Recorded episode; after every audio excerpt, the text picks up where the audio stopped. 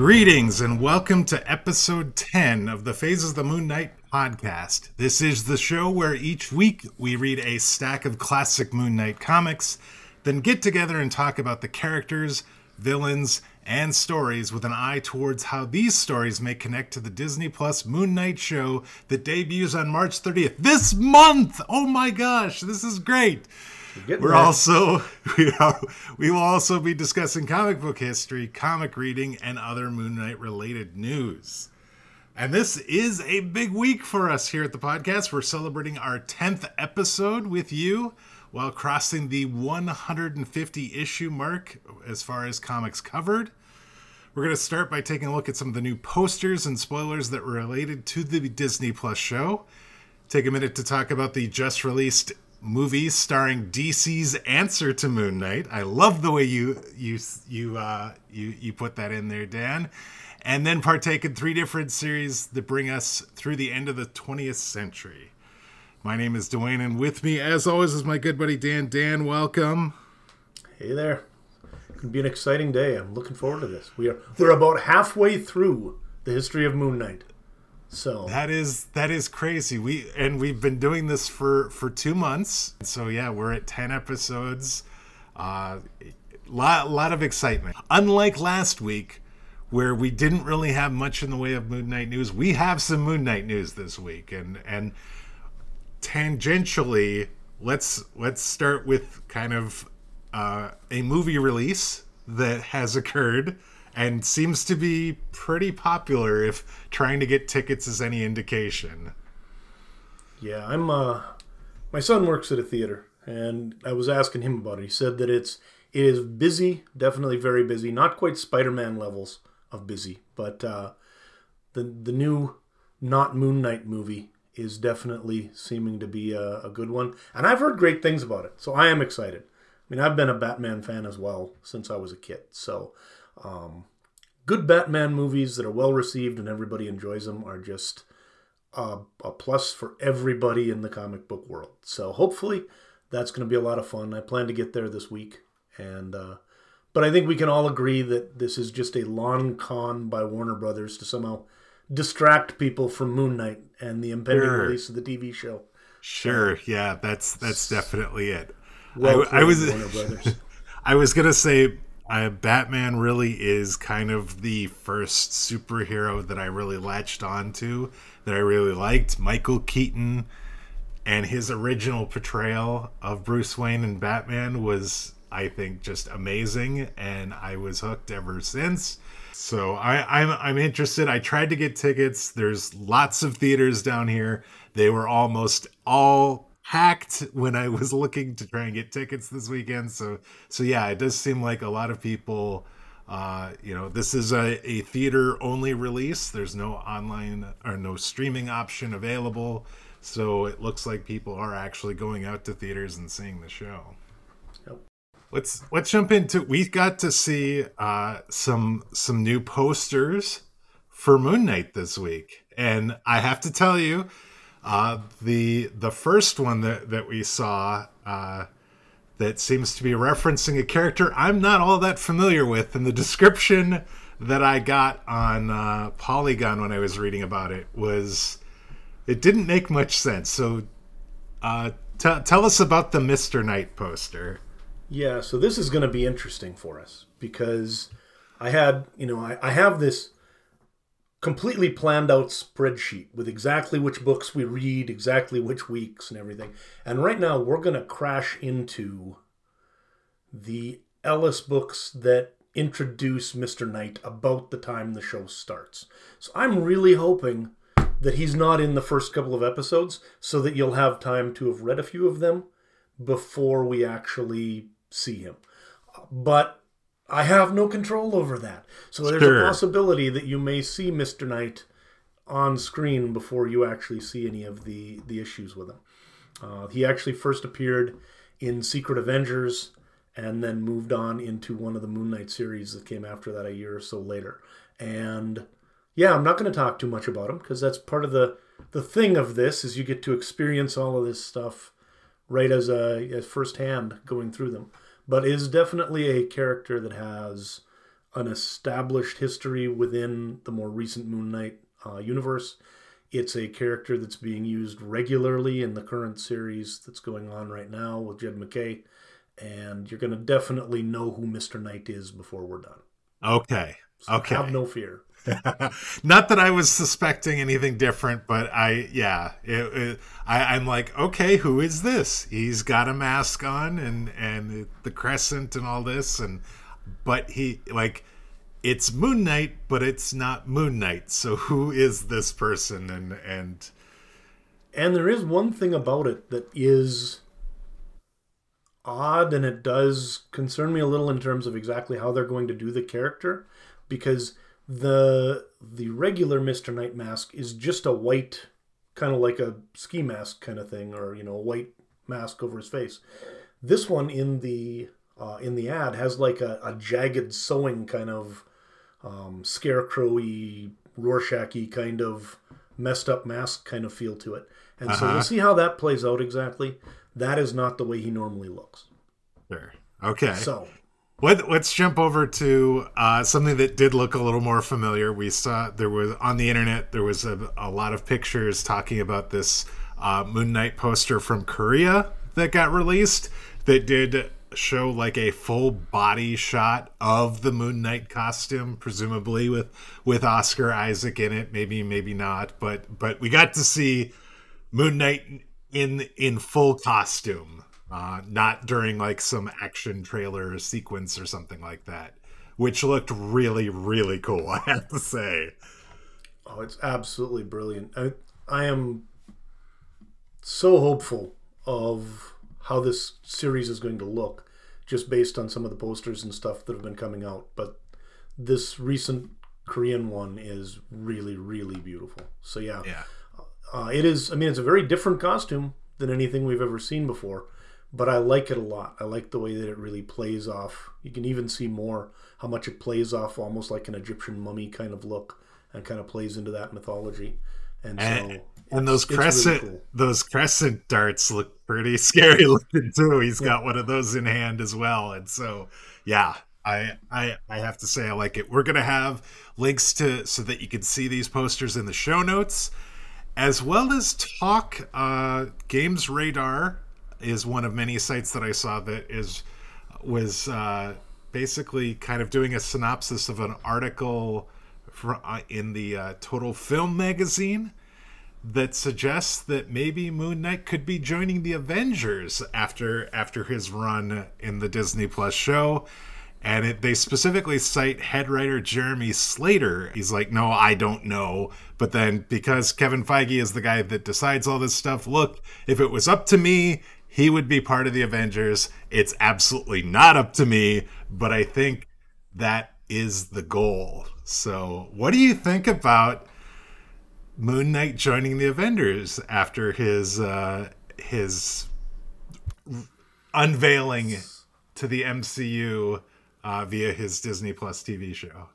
Well, he's always been a character who has responded poorly to being part of teams, right? It's not it's not really his character's thing.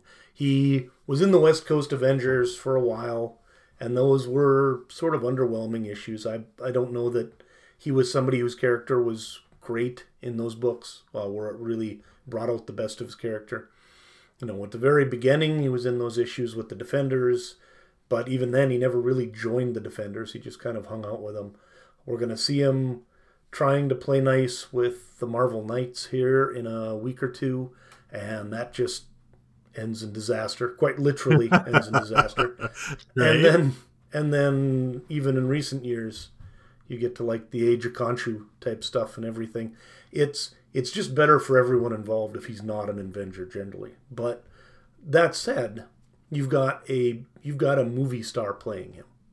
And I think it makes perfect sense that if they find success, if people like the Moon Knight uh, show and like that they might want to try and do something with him. If I had my druthers, I would probably more like to see him like teaming up with, you know, the the Daredevil or Luke Cage cast from a lot of the Netflix shows because I think he'd work a lot better with that.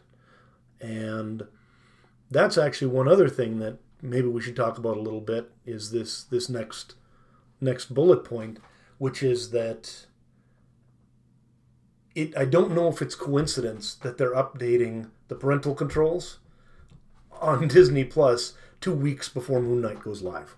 And for those of us who want him to be a character who is definitely a little bit more um, direct in his crime fighting techniques, I think this is a good thing. It shows that we're going to be able to get, kind of like Feige had said back in the day, somebody who really is representative of what Moon Knight can do. Um, but yeah, so it, it sounds like the parental controls on March 16th, there will be a little button or a warning that comes up, and everyone will have to choose to enable them or not, and then decide how they're going to handle that. But that also is going to coincide then with all of the other shows, you know, Iron Fist, Daredevil, Jessica Jones, Luke Cage, uh, probably the Defenders, I think, all coming on to the Disney Plus platform. So yes, the, the, those aren't exactly you know TV no. TV PG uh, as it were either. So yeah, we, we didn't have it in the notes, but yeah, we did get word in the last week or so that that uh, the Marvel Marvel shows were getting migrated over to Disney Plus. It was announced that they were going to be outside the U.S. first, and then it was announced that that in the U.S. that in the middle of March that we were going to be able to access those shows. So uh, those, those those are going to be available to get. And yeah, I I would love to see Daredevil and Oscar Isaac Moon, Moon Knight together doing doing stuff. I think that would be that would yep. be pretty cool. And the Punisher show I think as well is coming. I'm not yes. sure if that's going to be. But he really fits in with those group of heroes. Like that's actually more his his peer group than the Avengers because especially if if they do turn him into kind of that darker, more disturbing kind of character, it's it's hard to see how he then fits in with sort of the the overall vibe of the Avengers universe, which sure. Sometimes it's a little darker, but it's it's darker in different ways, I think, than Moon Knight and Luke Cage and some of those shows were. So, in any what, case, why don't you why don't you talk about what's going on in uh, paper comics right now? Sure. Uh, this week we had Moon Knight number nine come out last week, and Devil's Reign Moon Knight number one comes out next week. So we're now at the point where multiple times a month you can wander down to your comic store and pick up books with Moon Knight on the cover. Uh, I was relatively outraged by the cover of Moon Knight number nine particularly because of the fact what they did is, and there's there's variant editions. The one I ended up with, I really liked the cover. It's kind of a, an infinity cover type of thing, um, but they turned the masthead upside down so that it kind of works with the spiral thing. But what that means is that now the number nine for the issue title looks like a six right in the middle, which I'm almost sure is going to cause sorting disasters at comic stores and long boxes all over America. so it just is not it's just not right. But outside of that, um, really a good book. I enjoyed Moon Knight number nine. It was kind of trippy, sort of different, but very interesting stuff.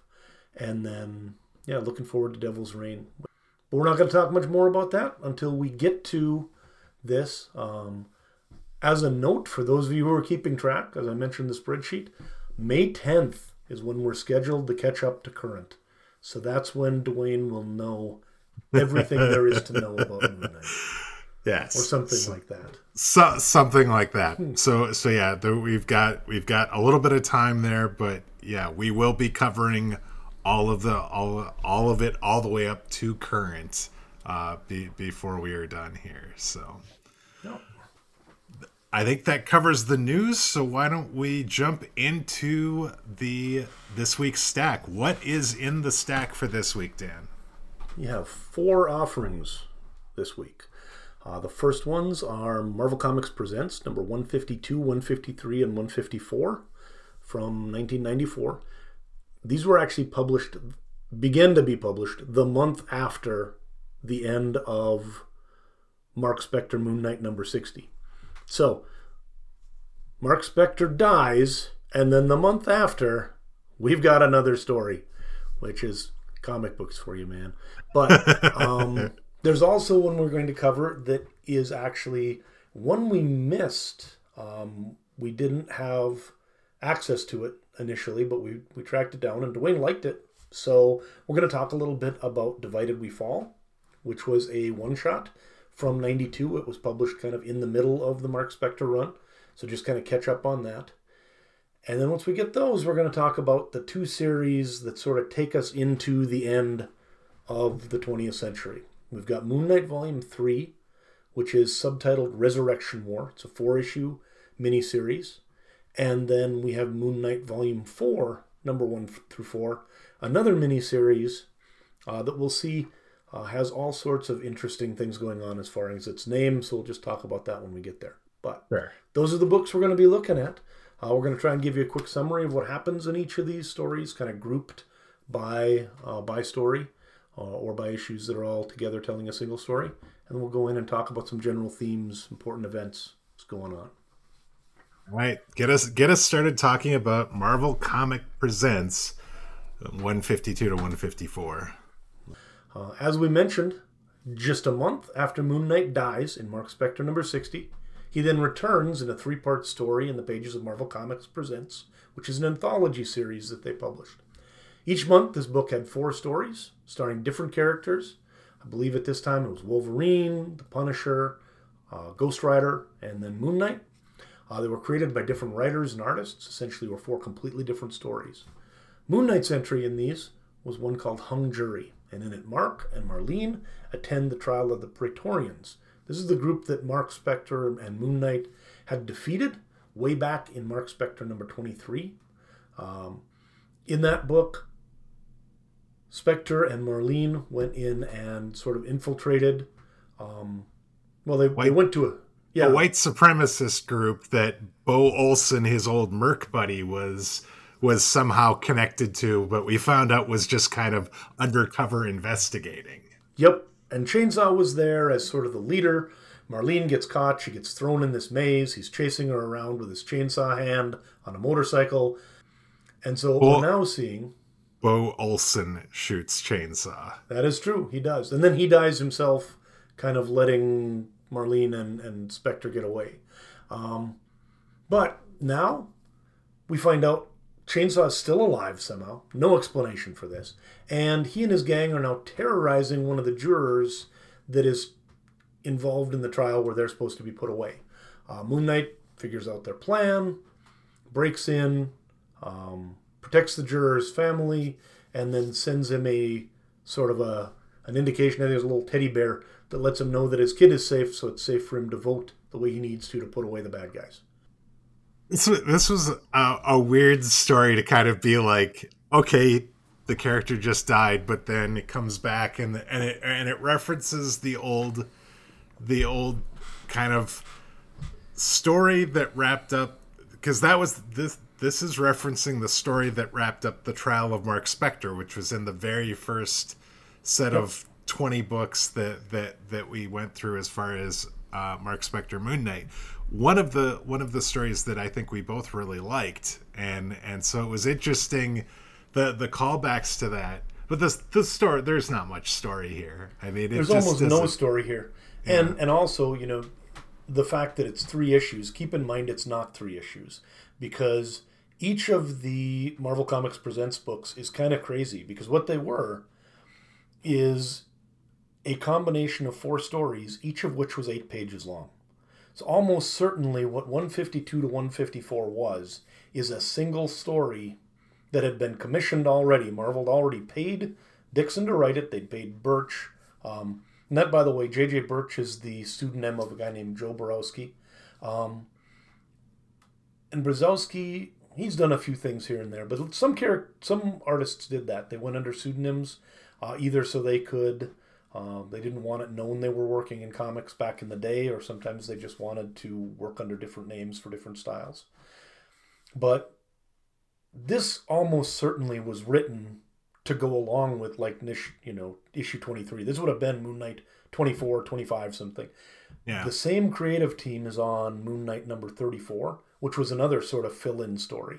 And so the, probably there were a couple of issues that had been commissioned by um, by dixon and birch. Maybe birch got behind on the artwork or something like this and they ended up bringing in somebody else to take over and now those books just became inventory they wanted to use.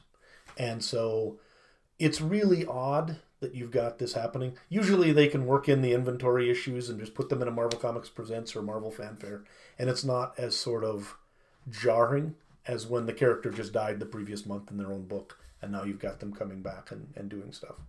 Um, but yeah, I mean, we also had Chainsaw come back from the dead for really no particular reason. So, but we never saw a body. We didn't have a funeral, so th- that that is apparently allowed. Is that I, he just randomly shows up and and starts terrorizing one of the jurors. Overall, this this this wasn't this didn't feel like an important story, and Not like there was nothing about the artwork that really stood out to me as well. And so it was just like, oh, the the the biggest thing is this feels weird because this is the first time we're seeing Moon Knight after he died, uh, for a story that probably happened presumably before he died at some point. And for for folks who've who've got the physical copies, one of the in- most interesting about, about Marvel Comics Presents is actually the way the books are actually constructed, which is that you have two covers. You probably saw two covers while you were reading those yeah. comics. And that's because each of them has a cover and then two of the stories going one way. And then you can take the book, flip it vertically, and so you've got the back cover facing you. And now that's going to be up and then you can read two more stories. So it's actually a flip book. Ah. So you okay. end up having all four of them, two on one side, two on the other. And that, that, also means that when you're sorting them, if you're a Ghost Rider fan, you can put the Ghost Rider cover in the front, and if you're a, you know, Moon Knight fan, you can put a Moon Knight cover in the front or whatever happens to be. Sure. So, I, I was wondering about that because yeah, it was like that's weird. This looks like a second cover in here. I don't I don't get is, how that works. It's kind of cool, but it's also again one of those things that's a little weird when you're sorting because you've got to make that decision which one you want to be the the one that's going forward. So that's about it for that one though. I don't think there's really anything too much there other than it's just odd that it exists. Yes. So, so let's jump into the the the the issue we missed, which was uh, a longer issue called Moon Knight Divided We Fall. Uh, the the story around this is we have a shadowy figure named Blaine who is working with Bushman on a plot to kill Mikhail Gorbachev, which I thought was a little weird, but okay, who is visiting New York. Uh, to do this, he plans to drug and hypnotize both Marlene and Frenchie, and that's made easier because both of those two are really mad at Marc Spector. Uh, and then they and then spends the issue. All of them kind of spend it on their own, and Moon Knight basically Moon Knight Spector is is is has a way to essentially spy on them, and so it's the will he won't he on whether or not he's going to actually spy on them. Uh, eventually, he does thwart, thwart the assassination attempt, clearing everybody's name and presumably putting away both Blaine and this this Bush uh, and Bushman yet again. Um, this I, I did like this story and and I think the reason for the story might be something that is surprising and because we've seen Bushman a bunch of times. He looked really different than he has previously in other books where we've seen Bushman. Um, but there is something rather unsettling about Bushman's plan and and he goes through and he actually explains to Blaine at one point over a couple panels what his idea is. And and it wasn't just that he wants to beat Moon Knight slash Marc Spector, but he wants to humiliate him. He wants to take away everything he holds dear and then just kind of go in and finish him off. And as far as like a plan goes for how how he's going to do this, I think this is actually one of the best laid plans Bushman has had. Uh, as far as trying to trying to do something to to Marc Spector. It, it didn't work like all the other times that Bushman has tried, but there was just something about this that it, like if I was like the arch villain and had an arch nemesis, th- this would be how I would want to how I'd want to deal with them. So I guess from that standpoint, I I, I appreciated it. What did what did you think of this story?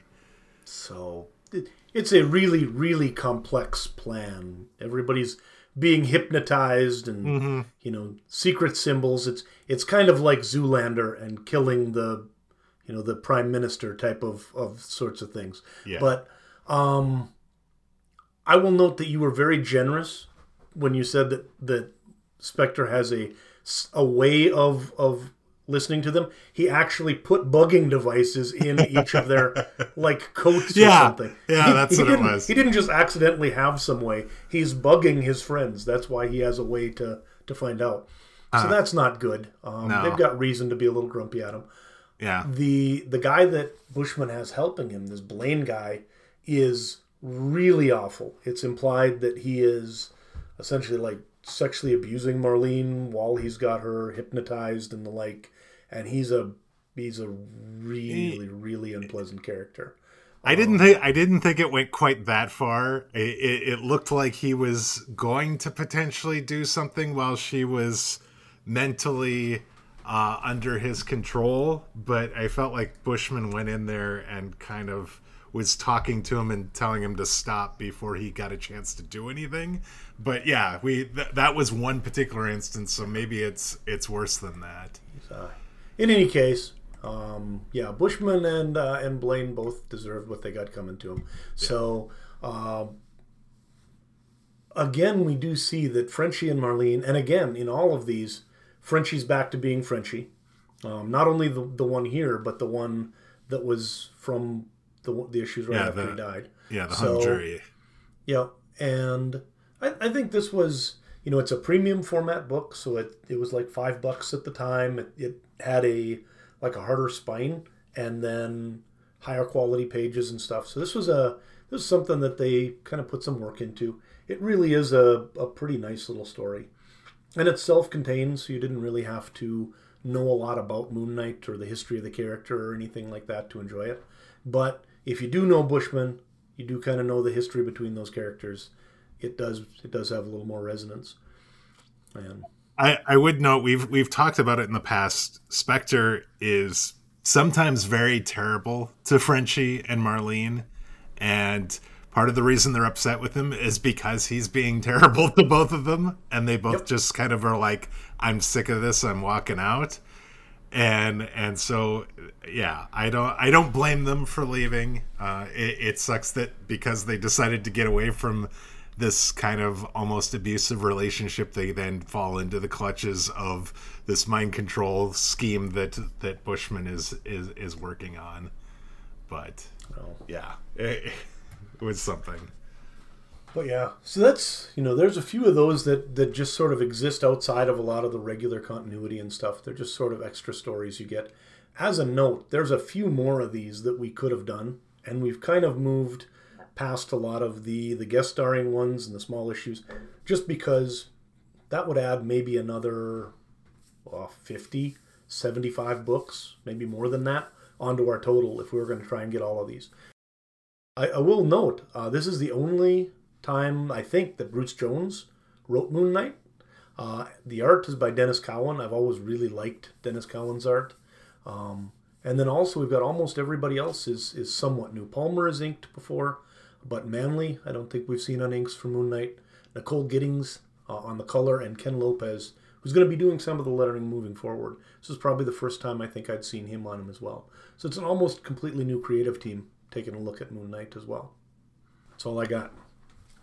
All right, well, let's jump into talking about Moon Knight Volume 3, issues 1 through 4, uh, known as Resurrection War because this this this felt like an important book and I and I think it kind of is an important book because hey, he's he's not dead anymore.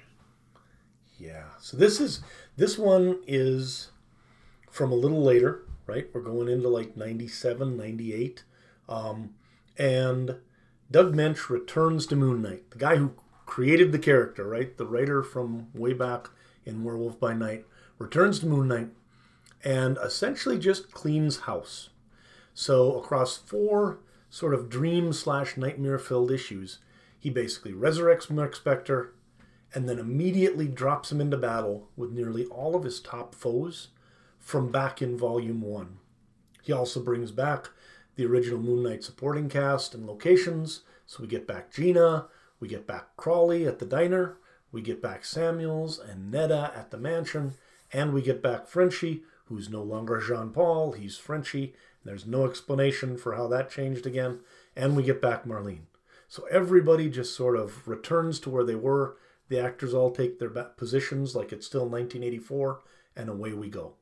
Um, essentially, what's going to happen in Resurrection War is that Spector is he's been killed, he's been buried, right? Frenchie and Marlene have sort of gone on with their life. We now see some archaeologists in Egypt who break into a, a new um, ancient tomb, and there's a statue of Set there. And that statue is going to come alive, start killing some of the um, of the archaeologists who found it, and then also become sort of an antagonist that's going to bring Khonshu back to needing Marc Spector's assistance to to sort of help him fight the forces of Set. So Marlene and Frenchie go back to the mansion for the first time in a long while to just sort of check things out. While they're there, the statue crumbles. Statue of Khonshu. Marc Spector steps out of it, and then while they're tending to him, they look back and now the statue's fine again. There is no further yep. explanation of how all this happened. Right? That is exactly what happened. He's he's just back. And after that point, we have so many weird dream sequences and you get everybody. We get Jack Russell, we get Morpheus, we get Blacks, uh, we get Bushman, we get uh, Stained Glass Scarlet, Black Spectre. Pretty much everybody from Volume 1 is reintroduced, and absolutely nothing that happened in Volume 2, which was the one where he got like the the three priests talking to him and he got the different raiments and stuff like that. Nothing right. from that is mentioned, and almost nothing from volume uh, or from Marc Spector, Moon Knight is mentioned. It almost seems like Moench just came in and said, All of this is nonsense. I'm just going to forget it happened and go back to where I stopped writing like 15 years ago. Yeah, total total retcon is is what it feels like. Just uh, I, I'm resetting this back to where I want it to be, and we're gonna go from there. Yep.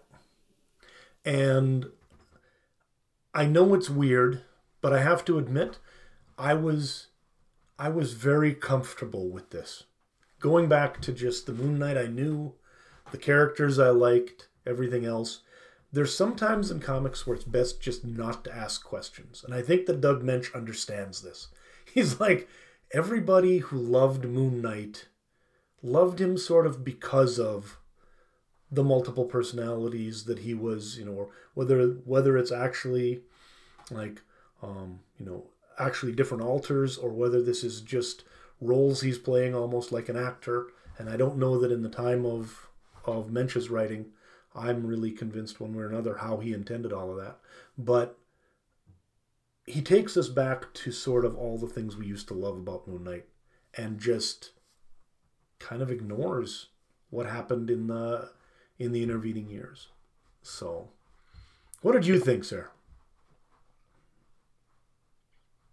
If this was this was a very interesting story. Like there was a dream sequence that started out where he basically wakes up being dug out of his grave by stained glass scarlet and there's lots of weird stuff going on and then obviously he emerges from the the statue in his man in his mansion and like immediately is just like all right i'm ready to go to work and there was like a sequence where Khonshu actually just talked to him and mm-hmm. and basically said that here's here's the issue it's this set and um you know working with bushman and uh, you know bushman and Morpheus are working together and there's they're they're helping Set and they've got Black Spectre enlisted to help them and like it it did feel like the greatest hits and and it felt like all the really important people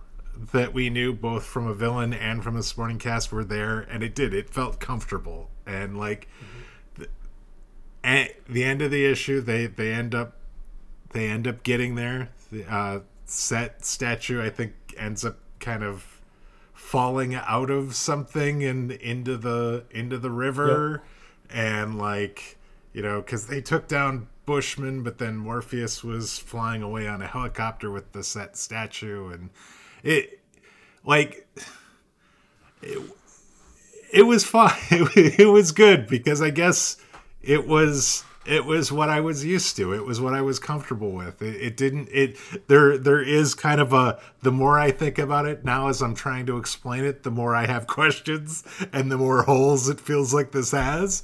But that's the, why I didn't like, try to actually explain it. You don't want yeah. to talk too much about the story because it is weird and it's like a nightmare sort of thing. Everything. But but again, one of the crazy things about Moon Knight is how often when Moench is writing it he never really gives you an answer of is this real or is it Inspector Zed? Did Khonshu talk to him? Or is he just imagining Khonshu talking to him? You know? Yeah. And he it's it's got that that mood that we were used to. The art, uh, the art is absolutely beautiful. You got Tommy Lee Edwards on art for most of it. There's also an assist from John Paul Leon, who's a brilliant artist who died far too young a few years ago. Um, those guys have put this together with almost like a, if you're familiar with Michael Lark or David Mazzucchelli, sort of this atmospheric, not so particularly photorealistic, but more, um, more almost like moody and impressionistic kind of art.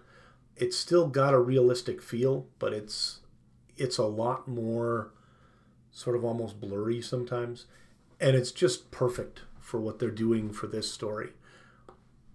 They they also in this in this book we we talked about this a little bit uh, over the course of the week because uh, you know we chat before before the issue before we get to the recording and there is a two page spread at the beginning of each one of these books that reintroduces you to all of these characters both both uh, you know the the supporting cast of Moon Knight as well as all the villains, and then opposite that there is kind of a this is this is what you need to know to catch up. So if you didn't at any if you picked up book if you missed book 1 and picked up book 2, you'd know exactly what happened. And if you picked up book 1, they even talked about the fact that he was dead that at, at, the end of Marc mm-hmm. Spector mm-hmm. Moon Knight that he died and that this is where they're this is where they're coming from.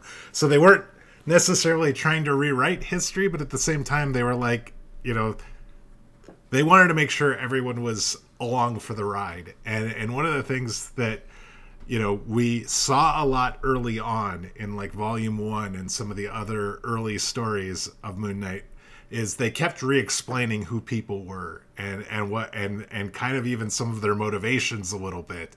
Uh, but then during Marc Spector Moon Knight, there was none of that. There was no easy on ramp to get in to Marc Spector Moon Knight. You just had to you just had to hit the ground running and, and hope you figured it out. But they came back to this and had this two page introduction or reintroduction uh, to the characters and stuff, which which I think is very important if you're trying to relaunch a character who's died. I, I don't know. I, I don't know if you, how you feel about that. Being somebody that's you know more well versed into the character in that. No, I think it it's a realization also that they're trying to reach out and get new audiences back. That this is this is a reintroduction of the character. It's an attempt to bring that character back to their roots, but it's also an attempt, hopefully, to take this reintroduced character and maybe get some new readers. And having these sorts of things, there's a a traditional sort of way to build comic books that they really got away from sort of in the 90s, did it differently. And this is sort of Moench just course correcting back to the way he's always done that. It feels like a very sort of traditional way of creating a comic, you know, um, high quality but traditional. So, how satisfied were you with the resurrection? Uh, it. I mean, we we we've talked we talked about it a little bit, and like, was there? We didn't go into detail a lot on the on the narrative, but was there enough narrative, or or, or were you just, I guess, happy to have the character back, and you didn't really care how it ended up happening? I think it's best not to care too much in this case because the the resurrection story is kind of just thin sauce at best, right? It, yeah. It's just nonsense. There's nothing there. So really it just is Moench saying, I'm just gonna come back and write Moon Knight stories. Hopefully you're along with that, but I don't have a good explanation for how I'm getting them out of the ground, so just go with it. And I decided to just go with it. Again, in the world of comics, this is not the lamest return of a character that you're going to see. Okay. This, this okay. is not even probably in the in the top 75% of terrible returning characters that um it, it it works for me just because I want it to work for me. If I wanted to pick it apart, it would be something that you could find a lot of flaws with. I don't know what I was ex- exactly expecting with regards to the resurrection. I hadn't really given it much thought before jumping into these books. But, like, I think the fact that we saw Scarlet be the one that kind of is the first person he sees, and then, like, there's you know there's a history with those two together mm-hmm. and and and kind of some weirdness to their to their to them as well. Uh, I, I think I think it was okay. Like I, the more I think about it, the more I'm like, I don't want to think about it too hard, but at the same time, it's like, yeah, this this is enough. This this mm-hmm. it didn't have to be like we're you know we're pulling him out of the ground. We're doing this big ritual thing and and have this be this big production. Maybe it's maybe it's just a. Uh, you didn't actually see him die. You just assumed because he blew up, and then he, because of Khonshu, just sort of showed up. Well, and the other thing is because the Moench always wants to preserve the sort of non-mystical option, if you want to believe that. Keep in mind that with um, with Morpheus being involved, one of the things that Spector and and them are also sort of entertaining is did he ever really die? Or was this all just some elaborate dream thing that was well, that was sort whole, of put into their heads by, by the whole Morpheus. the whole Seth arc might be a complete fabrication. Yep.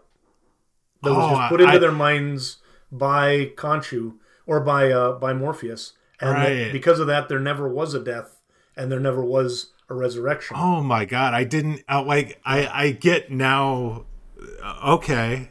Yeah, okay, mine just completely blown right there because I did not did not mm-hmm. get that that was because they do they do talk about, you know, the could these be planted basically yep. the these things and so I hadn't considered that as being the possibility but man that that yeah yes because right. Doug Moench refuses to ever give you a straight up it's just right. not his way so okay, are, are is there anything else we want to talk about with regard no, to I, resurrection? I think he's back.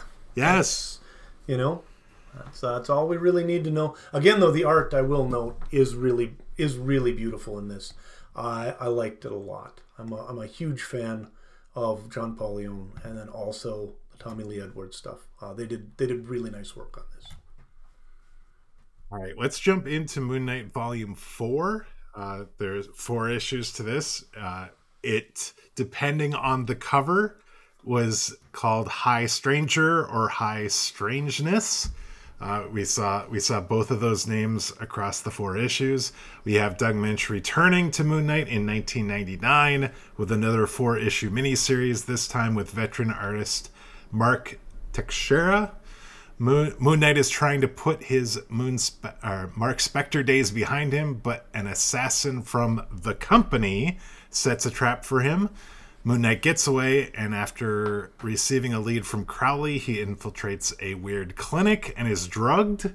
When he wakes up, uh, Spector contacts an ex-lover named Candace Cauldron, Cal- Calder, excuse me, who is still with the government to find out more. Turns out the company has some mind control shenanigans going on, and soon both Moon Knight and Candace are the targets for death. Frenchie uh, gets shot down, Marlene gets mind controlled, and even Moon Knight takes down the assassins and eventually, Moon Knight takes down the assassins of the Red Dragon and their leader, Alistair Ravenna. Ravenna? Yep. Ravenna. So lots lots of mind control weirdness shenanigans. There was talk about crop circles in this. It was it it was it was something. Um Again, this kind of is a callback though, because a lot of the stuff all the way back to the Hulk you've been having these stories with the company and with the mind control and you know now they now they don't need to put the big plugs in people's heads and stuff they found a new way to do it but that's kind of been a recurring sort of plot device that Moench has used i think this is the third time now we've had company mind control as the sort of the main plot driver for one of the one of the stories like a multi-issue story yes this is now just this little uh, chip right right in like yep. right around the, the nasal cavity like na- nasal cavity. I thought this was a solidly good story as well. I mean, it it, it oh it was though. I will tell you the very first thing I thought of when I started, or the first thing I noticed about this story was the art. Book yes. one in this uh, in this series was amazing and it's and it looked great all the way through but but it looks different than any style of moon knight that we've seen to this point in my opinion. And I, I referenced when i was talking to you about this there was a game back in the uh, early 2000s by the name of 13 and it was a cel shaded game made to look like comic books. And so it had a lot of detail but it had a lot of like drawing to it. And and I immediately when I saw the art for this, I thought of the game and how much I liked the game because of the art. The art in this is just fantastic. And I I I I am here for seeing more art like this because it was just the right amount of detail and but yet at the same time still had kind of this look that matched kind of the story, which was a little weird slash paranormal slash uh, you know I don't know sort of sort sort of vibe to it. So I love that you're connecting to the art here. This is actually by Mark Texeira, who he in a lot of ways comes out of the same school as Bill Sienkiewicz in that they both start out as sort of Neal Adams acolytes slash slash clones. Uh, some folks call them if they want to be pejorative about it. I just choose to believe that you know it's that is Adams is somebody who is just a touchstone for everybody who loves comic art from a certain era. So the fact that a lot of people getting into comic art would pattern some of their drawing styles and the like off the guy who was sort of you know the Michelangelo of our age as far as comics go makes sense. And they both then developed their own styles out of it. And Texeira here, I was, I, I completely agree. Like the first page of the first issue is just this picture of Moon Knight kind of hanging on a, hanging on the ladder out of the the mooncopter and it's absolutely just brilliant to sort of mm-hmm. set the stage for things and, and go but the whole the whole book is really well drawn and Texeira is sort of like somebody who's doing a lot of the same dynamic figure work and a lot of the same moody style that Sienkiewicz and, and Adams can do, but he's got a very sort of tightly rendered look to it. So it's his own it's his own thing. But yeah, this, these are really well drawn books, and I think the fact that the two of them kind of have that that synchronicity a little bit makes it a really good choice for a Moon Knight book.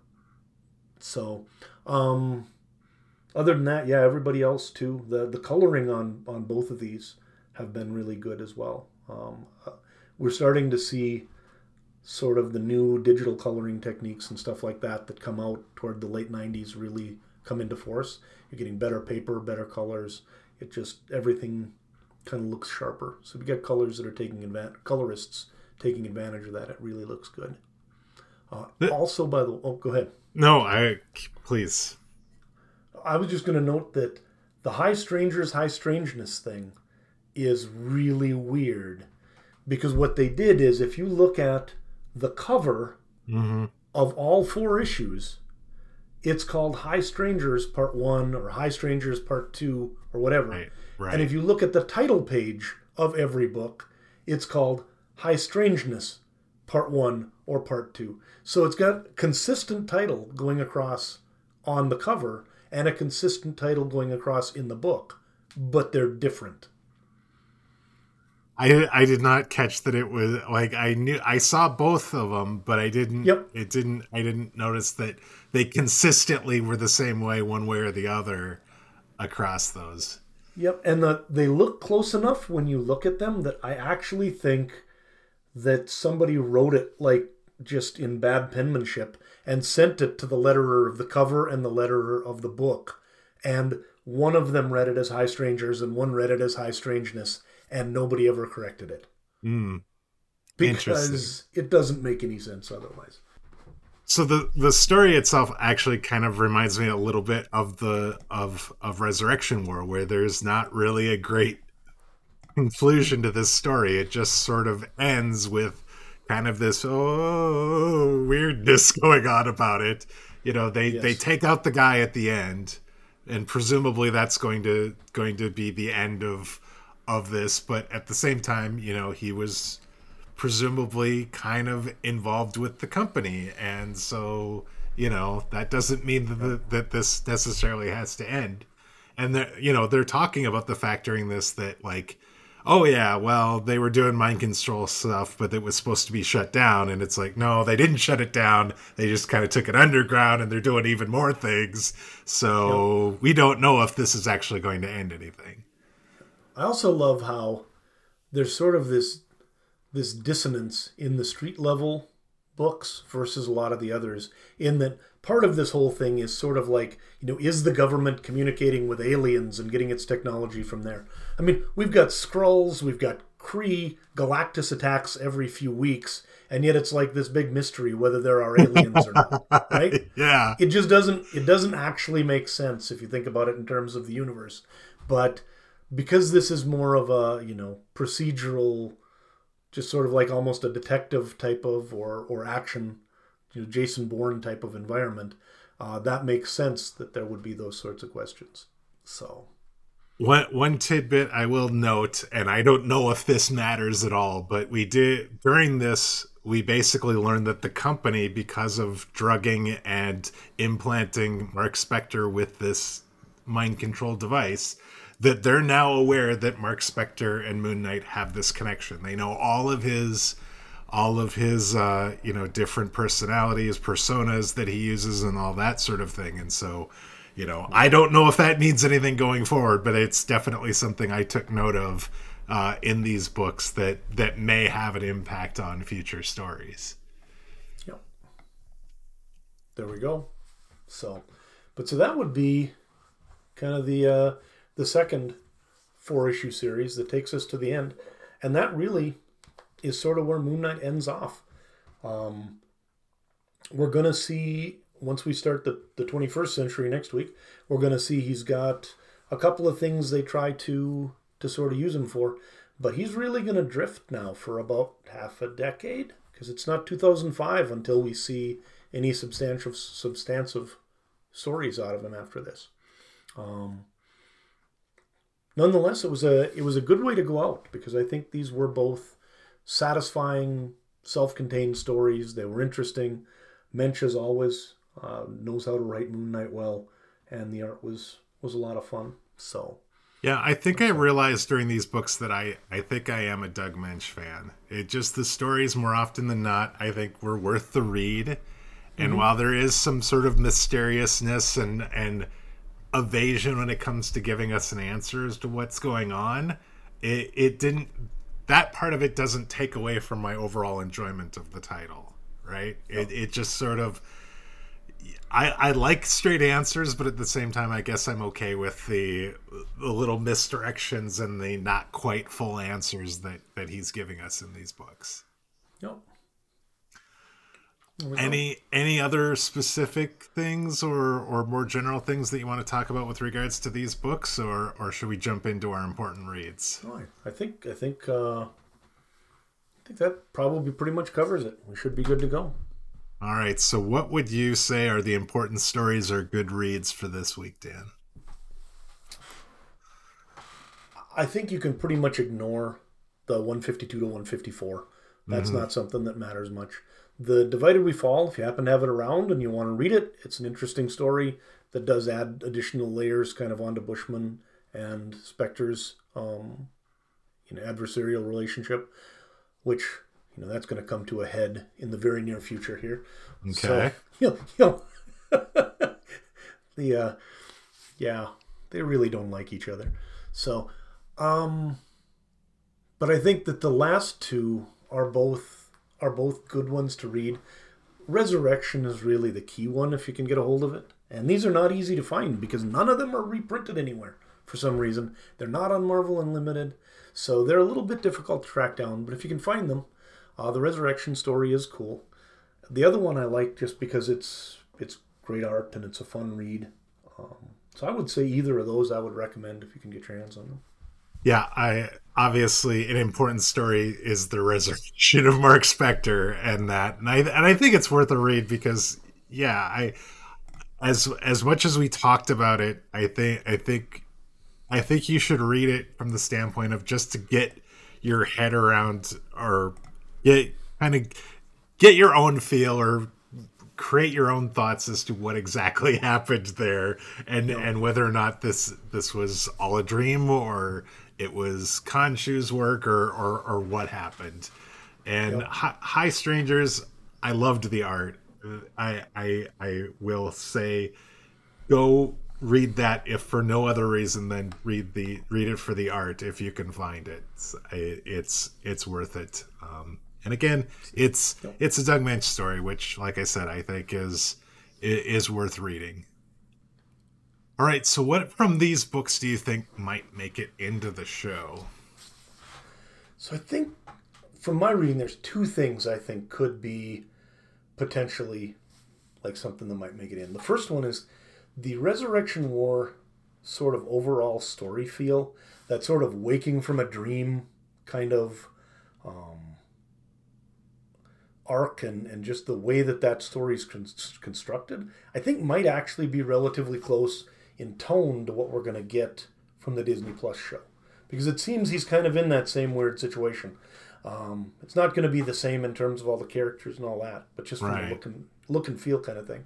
Mm-hmm. And then if they did want to do a deep cut for a character, uh, the Candice the Candice Calder Candice Calder character, from Resurrection War could also be a character they might, or not from Resurrection, from High Strangers, might actually be a character they'd use for the show because that sort of ex lover of the main character who's got some sort of access to valuable information that can drive the plot forward is just a, a standard element of yes. so many shows yes. that it, it would be it would be not surprising to see her somehow pop up in the show as a uh, as a character no that that makes total sense to me yeah i i you know you bring that up and i'm just like yeah i could think of like a half a dozen shows where that that seems to be that that yep. seems to be a thing that happens. But i i like the idea of possibly having this sort of disjointed i don't understand what's going on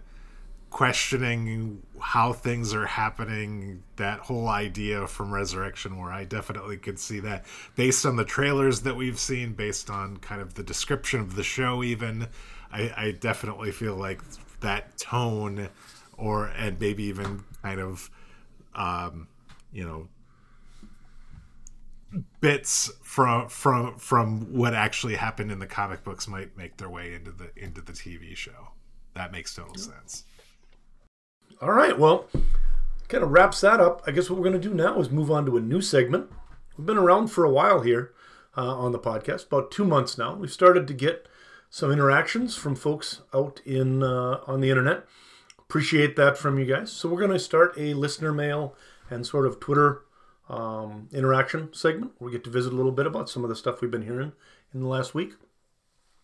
Uh, one thing I'd also like to do is note that uh, we have been using Podbean as our podcasting tool and like to just kind of go through and, and acknowledge that uh, we got some help figuring out some of that. And it's been really helpful because Podbean has, I don't know how many of you, if you've started a podcast, it can be a little bit confusing, right? And so it really helped with getting us into all the right places so we could get this to you guys wherever you happen to be uh, listening.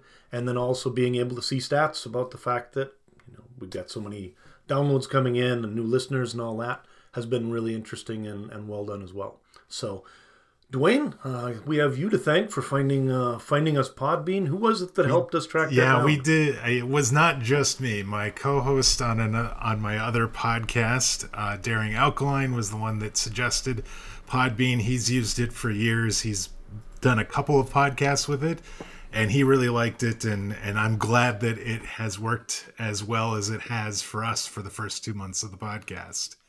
Yep, so no, that, uh, big thanks on that to to Daring yes. Alkaline because a lot of this stuff I'm realizing could have been a lot more difficult if we had not had a yes. tool that that sort of helped make it uh, a little bit easier to uh, to get started. So it, it is very nice in that regard. Uh, we got we've gotten some emails as well. I, I specifically want to thank uh, James, uh, who sounds like he's been listening since the beginning. Thank you, James. We got your email and had some very very wonderful comments uh, that sent in via email, and we definitely really appreciated seeing those. It was also cool that uh, he was mentioning that uh, he's been reading along with the books. He's actually got a collection uh, that allows him to be able to just head out and uh, and grab the books that we're going to be reading the next week and then read ahead so we can be ready for them. Uh, obviously, not everybody has their own copy of Werewolf by Night 32 that they can crack open when they want. But the nice thing is that as we're heading into the books these coming weeks, we're now getting to the point where it's a little easier if you did want to follow along and kind of pre-read the books before we get to them. Um, Marvel Unlimited is going to have copies of pretty much everything that we're going to be reading moving forward, and then also they're available in print editions where you could either go out and find them at a bookstore or even just walk down to your uh, to your library or something like that. See if maybe you can find some of them there. So certainly invite you to uh, to join uh, along with with us and do that each week uh, if if you have the time and if you're interested to. The other thing we wanted to talk about, we also have been visiting a little bit uh, with some folks on Twitter and uh, call out to Mo. Got a chance to visit a little bit about uh, sort of Dwayne seeing some of these new artists that are coming out and, and changing things up in the 90s. Uh, Stephen Platt, and then uh, he also kind of was looking us looking us forward to David Finch which I've been playing up Finch for quite a long time now. So the yes. the expectations just get higher all the time. no, so. no doubt. I I I am looking forward to seeing it based on on both of your guys' recommendations. Uh, we're we're also going to be starting uh, potentially a poll.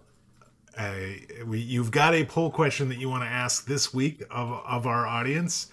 Uh, please share share with us what your what your poll question is. Sure. This is actually something that just came up last week as I was wandering out and putting away all of my Marc Spector books after we got done uh, talking about them.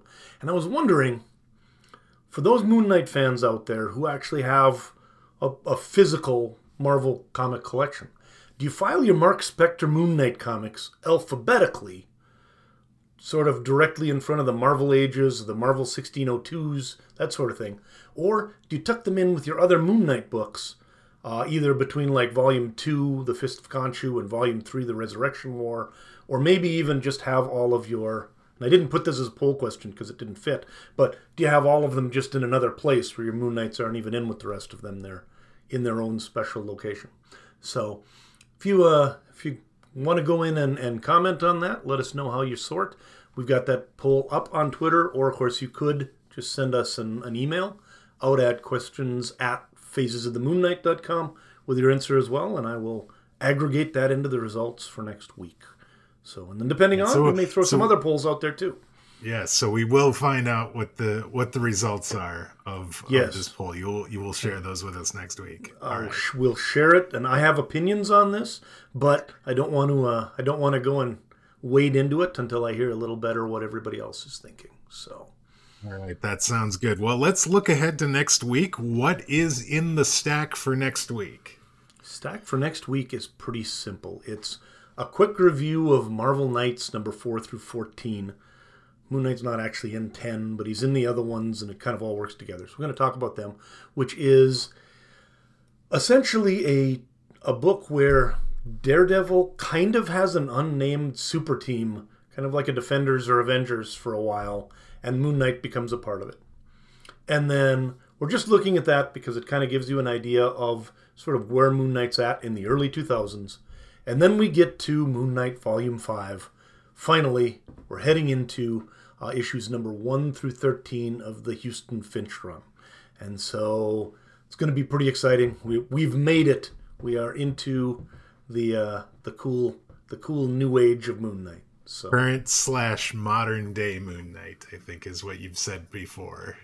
Yep, and I don't really want to, you know, derogate some of the ones that come afterwards because there's brilliant runs of Moon Knight all the way through after we get past this. It's just that I think this is sort of a turning point in that it it's a a fundamental change in sort of the way Moon Knights are written and the way the character is, is written and everything else, uh, to where really it's uh, it is something that once you get you get into these, you start to start to see new potential for the character that maybe we didn't see in the in the previous twenty years. So. Right, I gotcha. I I am looking forward to that. I hope you are as well. I want to thank you all for joining us today. We'd love for you to stick around as we continue our journey through the story of Moon Knight. We recommend you subscribe to the podcast on your podcast player of choice as as you will get the latest episode as soon as it releases, usually on Tuesday mornings.